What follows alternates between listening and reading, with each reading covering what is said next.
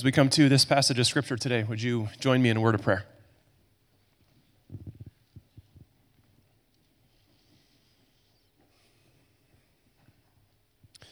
Father, this morning we give you thanks that you have revealed yourself, that you have made yourself known to us in your word. We ask now that as we look into this passage, as we try and understand what it's teaching, as we try and understand what kind of people it's shaping us to be, that you would give us the wisdom of your Spirit, that you would come and you would open our eyes to what this passage has for us, that you would help us to see Jesus clearly, and that ultimately we would leave here changed people. Our desire is that we would know him in greater depth of intimacy and that we would love each other with greater depth of intimacy as well. So, Lord, do your work among us here this morning. We look expectantly for what you're going to do today. And we pray all this in the name of your Son, Jesus. Amen. Well, the things that we envision in our future, those things give shape to our lives now. In other words, all of us, all people, our lives are always lived in a direction. We're always gravitating towards. There's a gravitational pull towards something. Our lives are always moving towards something. So, for example, that may be something like retirement. So, if you have a vision in your mind of what your retirement years are going to look like, that's going to change the way that you live now. Uh, my wife Dina and I, we talk about this fairly regularly, and part of our retirement plan is that I would work. I know it sounds strange, but that I would work not because I have to, but I would work because I want to. So it's part of our dream that by the time I got to the end of my ministry, uh, officially in a vocational kind of setting, I would be able to uh, find maybe a smaller local church that needs uh, the, the services I could provide, that, that couldn't maybe afford another pastor, that maybe uh, couldn't afford someone with my amount of experience, and I could just give myself away for free. And that I could volunteer for 20, 30 hours a week, not because I need a paycheck, but because I simply want to. And so that's a part of our vision for uh, our retirement. And I don't know when, the, when that actual time will come, uh, sooner rather than later, hopefully. Uh, but that sort of vision of our future retirement years, that shapes the way we live now. That changes the way that we steward and invest our resources. That changes the way that we approach certain opportunities. And we say, okay, there's certain things we could do, there's certain experiences we could have, but there's something in the future that's drawing us maybe in a different direction. And so we're going to choose maybe not to do certain things in a certain season because we have something different in mind for those future retirement years. If you likewise have a vision in your mind of what it looks like for your children to be healthy, well adjusted, uh, productive members of society, that's going to change the way that you live now. You're going to be thinking about what are, the, what are the character traits that I want to build into the life of my child? What are the experiences that I, I, I think are necessary for us uh, to help build character and faith and hope and love and, and the character that comes from the Bible in the life of this little human being? And the way that you envision that future time of your child, that changes the way you live now. If you have a vision in your mind of a specific vocation or ideal job situation, that's going to change the way that you live now. You'll be thinking about what are the, what are the connections I need to make? What are the opportunities I need to participate in now that are going to be stepping stones for me to be able to get to that ultimate sort of destination? What's the education, the experiences that I need to find myself having in order to find myself one day in that sort of ideal vocational setting? So that changes the way you live now. If you are looking to be married one day, this ought to change the way that you live now you ought to be asking yourself the question how do I become the kind of person that somebody wants to marry? that should be changing the way that you live now. And we could go through and list a hundred, a thousand other examples of how this is true for all sorts of things. All of our lives are lived in a direction. We're all headed towards something. In this passage of scripture that we're looking at here today, the Apostle Paul, he gives us a glimpse of something that is a future reality. And he's showing us the ways that that can change and transform our lives now. If you were listening carefully, you noticed that there's two times in this passage where Paul mentions the day of Christ. So Paul wants his readers to remember and to live with this in their minds that the day of Christ is coming. And that is, of course, the day when Jesus returns and finally, once and for all, makes all things new. So, Paul is asking us as his listeners to have that in our minds and to live our lives in the direction of the return of Jesus. And as we do so, that's going to completely change the way that we live now. So, among all those other things that we could pursue, among all the other directions that we could go in life, and, and none of the things that I mentioned a moment ago, none of those are bad things. I think those are all things that are worth pursuing. But there's one controlling, underlying, foundational pursuit amidst all of that, and that is we are living our lives in the direction of the return of Christ. And all those other things sort of fit in around that direction, but living our lives in the direction of the return of Christ, that is, uh, that is the ultimate foundational thing that we uh, need to live with, and that will completely change the way that we live now. And so, Paul shows us here in this passage what will characterize us, what our lives will be like, what kind of people we will be if we live our lives in the direction of the return of Christ. And so, the first thing he shows us here in the passage is that what will characterize us is we will live with intimate, mission focused relationships.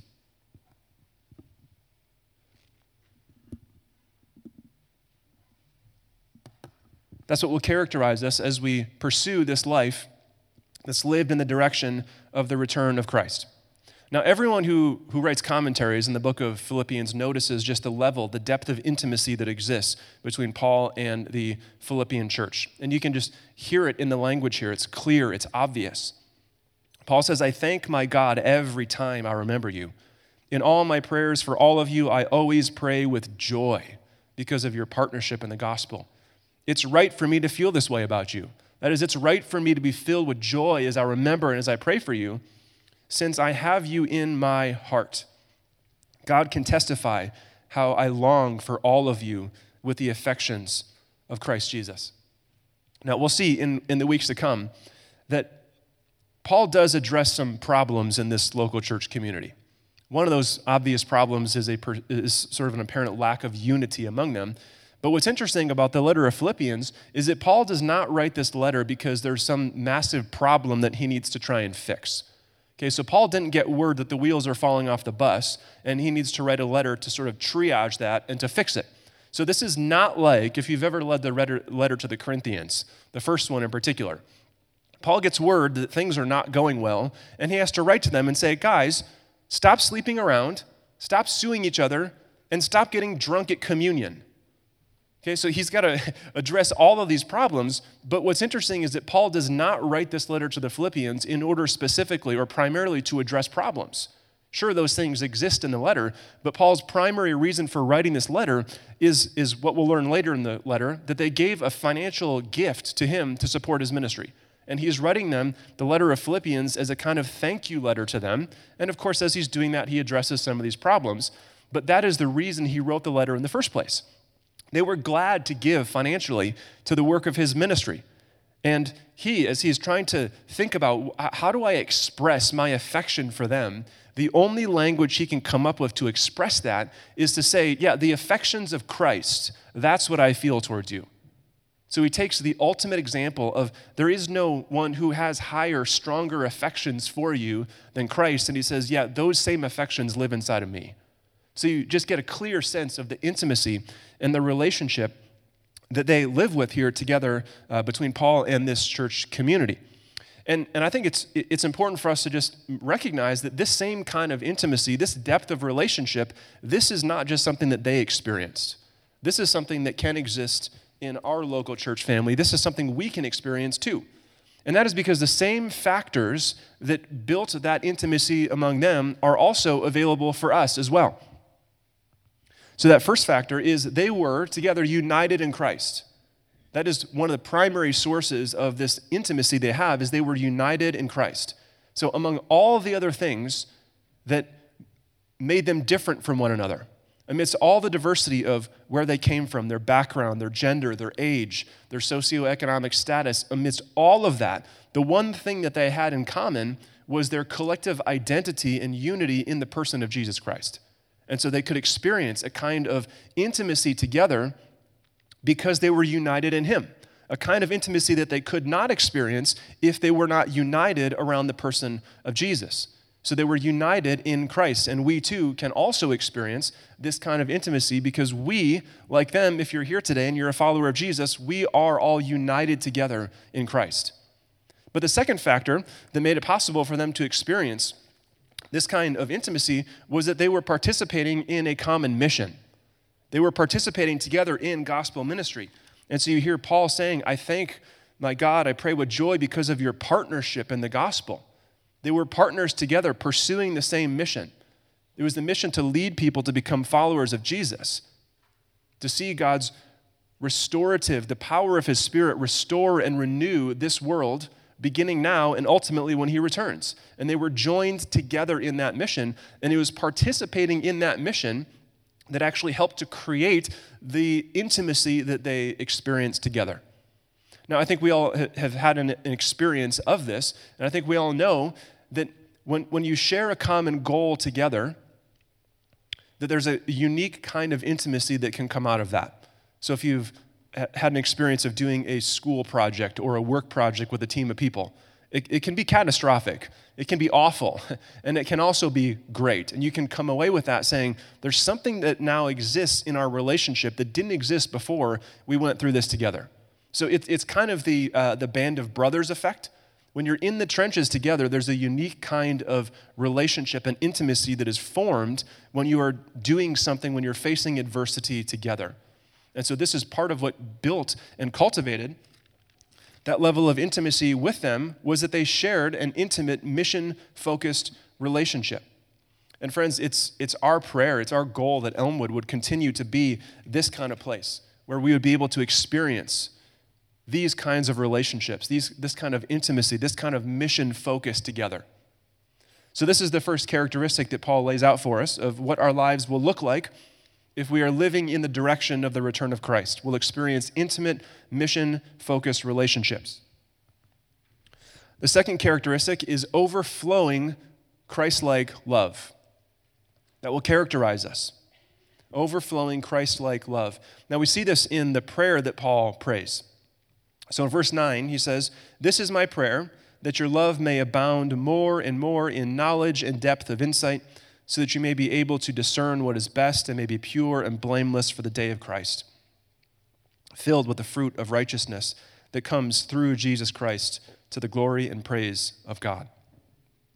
Now, when you translate from ancient biblical Greek into modern English, sometimes it can, things can get a little bit fuzzy because there's just no way to uh, adequately represent uh, the structure or the form of that original language in modern English with it making any sense. And so you get a sense of that here when you look at just how many commas there are. and there's commas and there's hyphens. And when you see that, it's an indication that the English translators are trying to figure out how do I communicate this in a way that makes any sense in English and is faithful to what the original author wrote. And so I just want to, for one brief moment here, show you uh, based on the Greek text, what it is that Paul is actually praying for. It's pretty simple. There's two main things that Paul prays for here. So he prays first, your love may abound more and more in knowledge and depth of insight. And the second major thing he prays is that you may be pure and blameless for the day of Christ. And then each of those main things he prays has a little uh, clause that sort of modifies it. So I pray that your love may abound more and more in knowledge and depth of insight so that you may be able to discern what is best, that you may be pure and blameless for the day of Christ, filled with the fruit of righteousness to the glory of God. So, Paul's two main things he's praying for here are that they would be filled with, they would overflow in love, and that they would be pure and blameless for the day of Christ. What I want to just draw our attentions to here is we're not going to have time to look at both of these.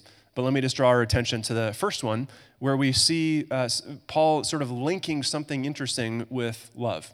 So notice how he says, he prays that your love may abound more and more in knowledge and depth of insight. Okay, so when Paul says knowledge here, he's not talking about sort of an encyclopedic um, Jeopardy contestant type knowledge. Not let, you know, the people that would win Who Wants to Be a Millionaire, the kind of people that just know lots of things about things. That's not the kind of knowledge he's talking about here. He's referring to a specific kind of knowledge. The word he uses here is a word that's used in the New Testament exclusively to talk about the knowledge of God.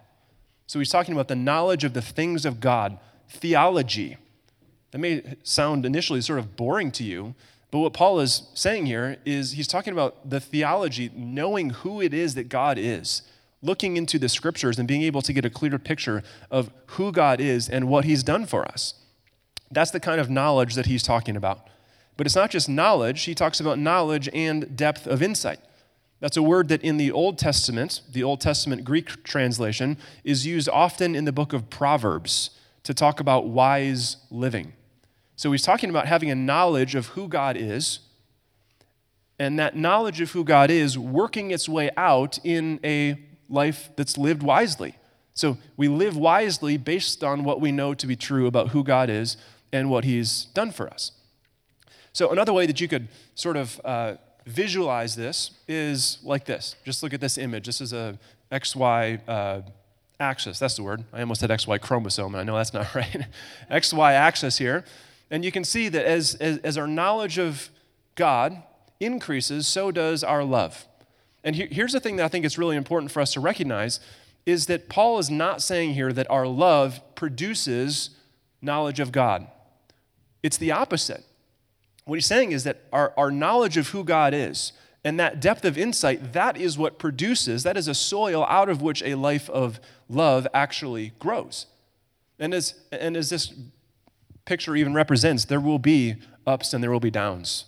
There will be fits and starts. We'll take two steps forward and one step back sometimes. But the point is that the trajectory of our lives increasingly being filled with love not only for those who are a part of the family of God, but also for our friends and neighbors who do not yet follow Jesus, that love will always be trending in that direction. So, what I think is important for us just to sort of see here is that he does not pit love and knowledge of God against one another. Those two things are not in competition with one another. The knowledge of who God is, good theology, and love for other people, those two things are not mutually exclusive. In some ways, those two things are mutually dependent upon one another. It's as we grow in our knowledge of God that we will grow in our love for others. So, in other words, we don't have to loosen our grip on what the Bible teaches. We don't have to loosen our grip on what we believe to be true about God in order to love people well. I think the exact opposite is true that for us to actually love people super well, we have to be really tight fisted, really close handed on what we know to be true about who God is as it's revealed in the Bible. Because there will be pressure, friends, we know this. There will be pressure to say, how, how can you, if you believe what the Bible teaches, there's no way that you can actually love people well.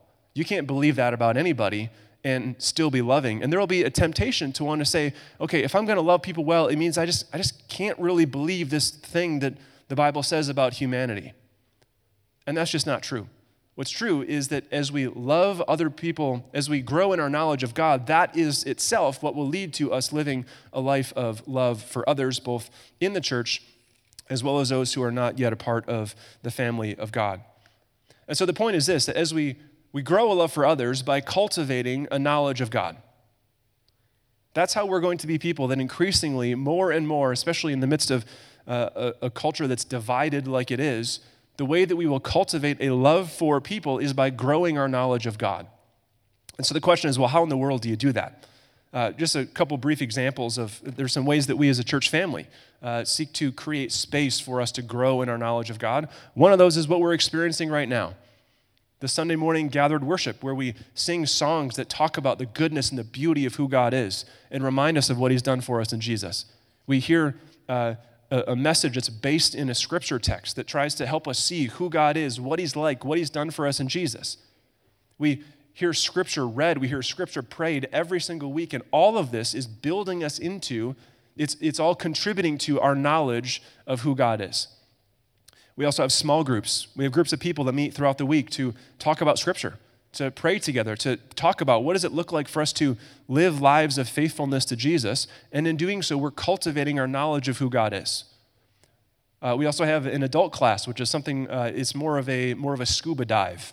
Uh, you could call it that. It's, it's sort of going deep into uh, either a book of the Bible or something about the Bible to help us understand what the Bible is and how to read it and how to understand it well. Uh, we have our, our next gen, which is uh, we're trying to create age appropriate environments for our children and our students to grow in their knowledge of who God is. And that looks very different than the adult class does. But we want to create those spaces. And so there's the environments that we seek to create as a church family, and obviously we can't provide everything that everybody would want, okay? That's just not possible. But we're seeking to do something. And all of that is sort of in addition to what we can all experience in sort of a daily, weekly rhythm of opening our Bibles and reading Scripture. Whether that's with another person, whether that's by yourself, we can all engage in, we can all grow in our knowledge of who God is simply by being in the Bible. I know that sounds that, that, that's sort of simplistic, but that's really all it is, is spending time in the Word with Jesus. Now, we live in a time where there has never, never in the history of the world has there been as many resources as we have today. Never in the history of the world has there been so many free resources that can help us understand the Bible well, that can lead to uh, us cultivating a knowledge of who God is and what He's like. I'm just going to give a plug briefly for one of those resources that I found very helpful. Uh, you may have heard us mention the Bible Project before. Uh, the Bible Project is awesome.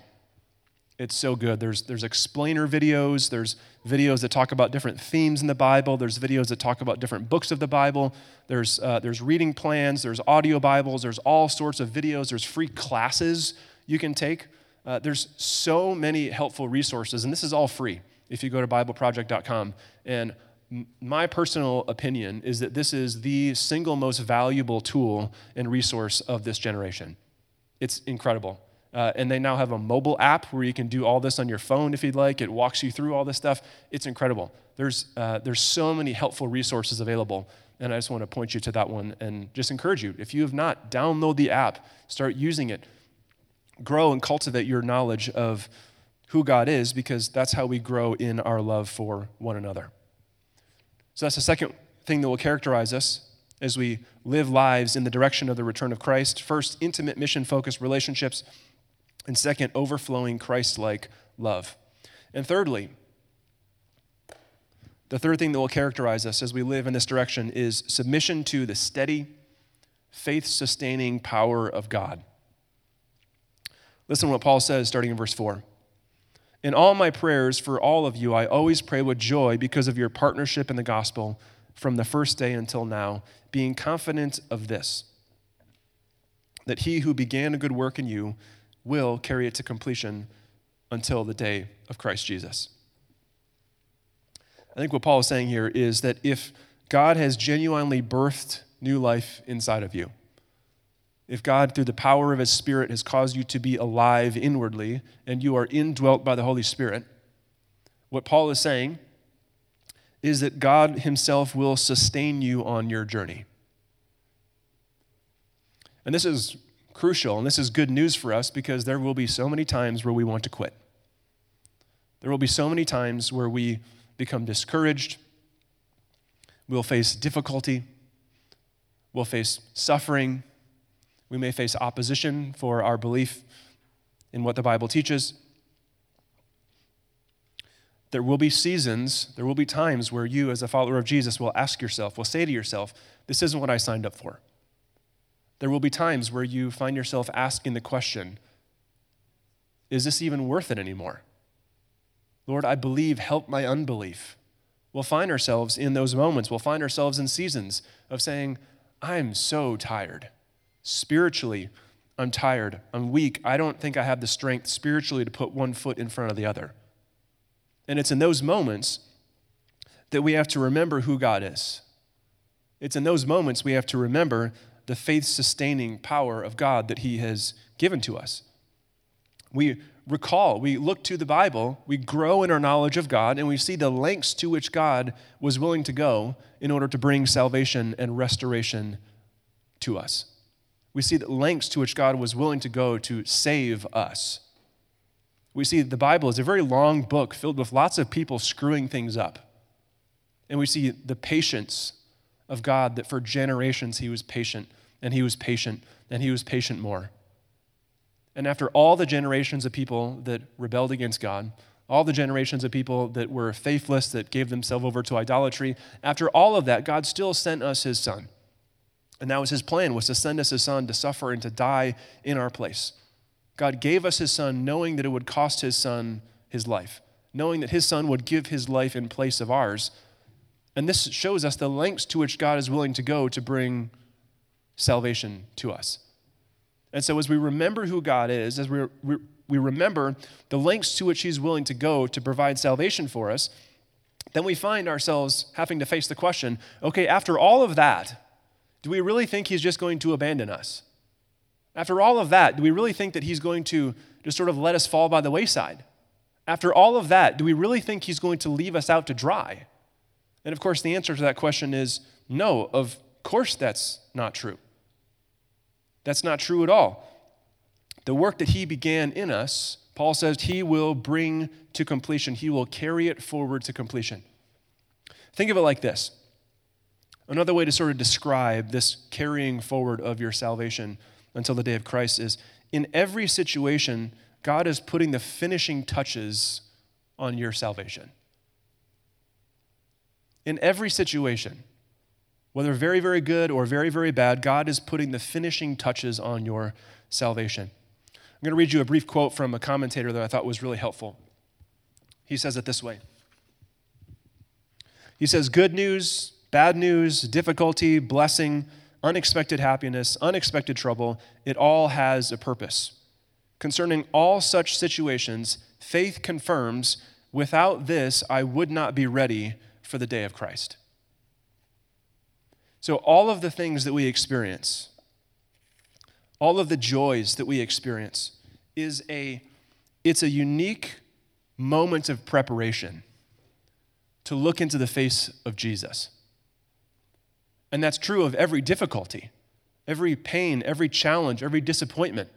All of those are unique moments where God is preparing us to stare into the face of our Savior and a life of faith would affirm and would say, okay, I know the lengths to which God was willing to go to bring my salvation. I can look at the cross and I know that God loves me. I know that God is for me. And so, therefore, my challenges, my difficulties can't mean that God has stopped loving me. They can't mean that God has abandoned me. The only other alternative is that God, in his sovereign wisdom, in his all knowing goodness, is bringing you through this moment as a way of preparing you for the day when you meet Christ. And that gives us an incredible amount of faith filled hope in the midst of all kinds of different circumstances. It's when we remember who God is. This life of, this living life in the direction of the return of Christ, it's going to make us the kind of people who experience intimate, mission focused relationships overflowing Christ like love and submission to the steady, faith sustaining power of God. As we come to the communion table today, as we do every week, we get to remember and celebrate uh, the goodness of God to us. We get to remember who He is and what He's like. As we look to the cross, we see a God who is generous, we see a God who is faithful, we see a God who loves us and cares deeply about our ultimate needs and has provided those for us in Jesus. And so we get to remember and celebrate what he's done. And as we come to the communion table, we should pause for a moment and remember. Remember ourselves in the midst of that. We should confess our sins to the Lord. We should confess our sins to one another. And so I want to leave a uh, moment of silent reflection for you as we come to the communion table today.